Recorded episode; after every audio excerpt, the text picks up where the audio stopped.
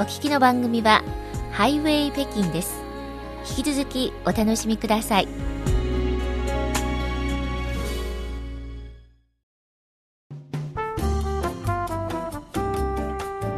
ハイウェイ北京 CRI 情報ラジオ水曜日は私高橋恵子と応用でお送りしていますさてここからは中国人物辞典、はい、その時々の話題の人を紹介していこうというコーナーです。今日は、うん、現在放送されている中国史上唯一の女帝、うん、武則天の話をモチーフにした歴史ドラマ「武媚娘传奇ザ・エンプレス・オブ・チャイナ」で武則天役を演じることで話題となっています。人気女優、えー、ファン・ビンビンファン・ビンビンの話をお届けしたいと思います。はい主役ですもんね。うん主役ですね。しかもこのファン・ビンビン結構日本でも知られている女優さんなんですが、うん、まず生まれはどこですか、うん、出身地は山東省の延泰市。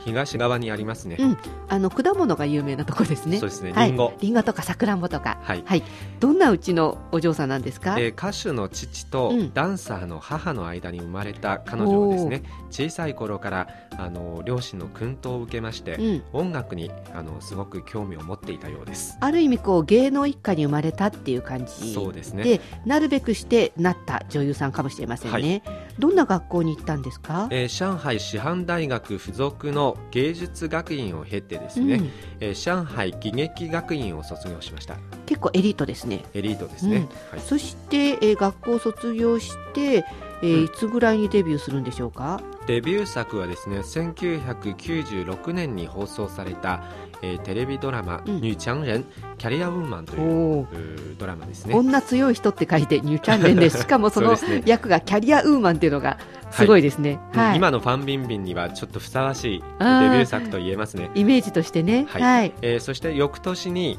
あのテレビドラマ監修姫、うん、プリンセスの作り方というドラマの出演をきっかけに一躍有名となりました。この監修姫監修カクカクも日本でもすごい好きな人がいる、ね、はい、はい、話題のドラマですけど主役ではないんですけど結構ファンビンビンもいい役やりましたね、うん、このドラマではですね金に鎖と書く金作という女中役を演じましたが、うんはい、あの主役を務めた赵薇ビッキー・チャーオイ、えー、リンシンルルビー・リンなどに負けない公演技を見せることで人気を博しました、うん、まあこれいろんな女優さんが出ててそれぞれにファンがいるんですけど、うん、ファン・ビンビンここで注目した人も多いと思います。そうですね。その後は、えー、その後はテレビドラマだけではなくて、うん、映画やあの CM などあの数々の話題作名作に出演しまして中国大陸で最も知名度の高い女優として活躍してきましたね、はい。えー、さらに、はい、歌の方にも進出するんですよね、うん、はい、えー、2005年にアルバム「ガンガン開始」ジャストビギニングを発売しまして、はい、えー、歌手デビューを果たしましたね、うん、えー、本当に多岐にわたって才能を開花させていますね。あの女優だけでなく、うん、歌でも成功してそして日本でもおなじみですね。はい、またあの松下電器などであの中国に進出している日系企業の CM への出演も非常に多いそうです、ね、そうですね。非常にこう知られた顔なんですが、はい、えー、っと作品で振り返ってみると、うん、どんな作品に出てますか、うん。えー、2004年にはあのフォン・シャオガン、はい、有名な中国人の監督ですね。フォン・シャオガン監督の「手機」えー、携帯という映画で、はい、携帯電話のことですね。そうですね、えー、第27回、えー、100箇所はい、中国の映画映画の賞ですけれども、えー、最優秀女優賞を獲得しました、えー、またですねあの2010年の時に「ブッダマウンテン、えー、希望と祈りの旅」中国語のタイトルは「观音山」という映画観音山観音様の観音に山ですね、はい、えー、第23回東京国際映画祭で最優秀女優賞を受賞しました。はい。この辺りは記憶にあるという方も多いかもしれませんね、うん、そうですね。はいでその後も活躍してますよね、うん、近年になってですねあの世界の舞台にも進出し始めています、はい、え去年に公開されたスーパーヒーロー映画 X メンフューチャーパストでアメリカの人気俳優ヒュー・ジャックマンとの共演を果たしまして世界的な知名度が上がっていますね。はい、まあ、日本でも知られていますが、うん、世界でももちろんどんどん知られるようになってきたということで、ねはい、え音楽を挟んでファンビンビンファンビンビンの紹介続けていきたいと思います。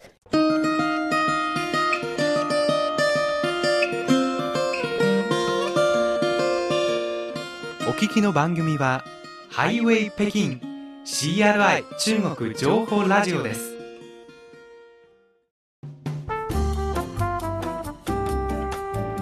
ハイウェイ北京 CRI 情報ラジオ水曜日中国人物辞典をお届けしています今回は女優ファン・ビンビンファン・ビンビンを紹介しています、はい、現在放送中のドラマ、うん、女帝の不足点のドラマで主役を演じているということで話題のファン・ビンビンなんですけど、はい、いろいろ話題になるだけあってギャラも高いんですよね。高いですね。はい、はい、驚くほど高いんですよね。はい、えー、アメリカ紙のフォーブスの中国語版が去年発表した、はい、中国の有名人ランキングで2年連続でトップに立ちました。すごいね、うん、その中であの2014年度の中華圏芸能人の大陸の部でのイベント出演料も明かされまして、はい、ファン・ビンビンのギャラはですね、1回あたり135万元、えー、日本円にしておよそ2200万円だということです、ね、これあのイベントの出演料ですから、うん、映画とかドラマじゃないので、うん、1回イベントに出たら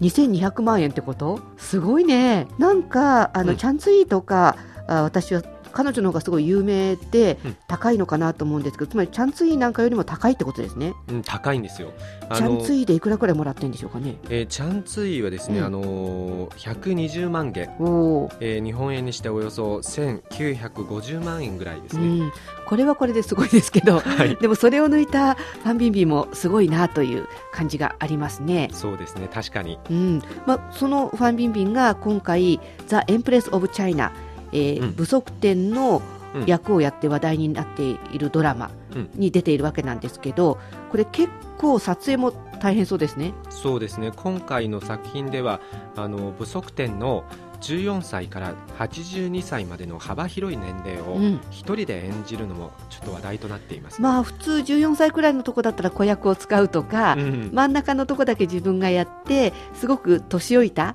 ところは違う人がやるっていうのががまあ普通じゃないですけどそれが一番やりやすいと思うんですけど、はい、人でやるっていうことですからこう老後っていうか年を取った不足点やるとき結構大変なんじゃないですか？そうですね。話によりますと、うん、毎回7時間かけてメイクをしまして化粧を落とすのにまた2時間かかる必要があるそうですね、えー、1日9時間はメイクとメイク落としにかかると。そうですね、はい、1日約15時間の撮影を行う日々を約8か月も続けまして、うん、その過密すぎるスケジュールはデビュー以来初めての経験だそうです。あでもだからこそ第1話が中国テレビのドラマ史上で最高の視聴率を獲得したりとか。そうですね。記録しましたね、うん、その後もあのこの時間帯のトップの視聴率をずっとキープしてきました、はあ、まあ、まだドラマですが続いていますのでいろいろこの後も話題になってくるんじゃないかと思います、ね。はい、注目したいと思います、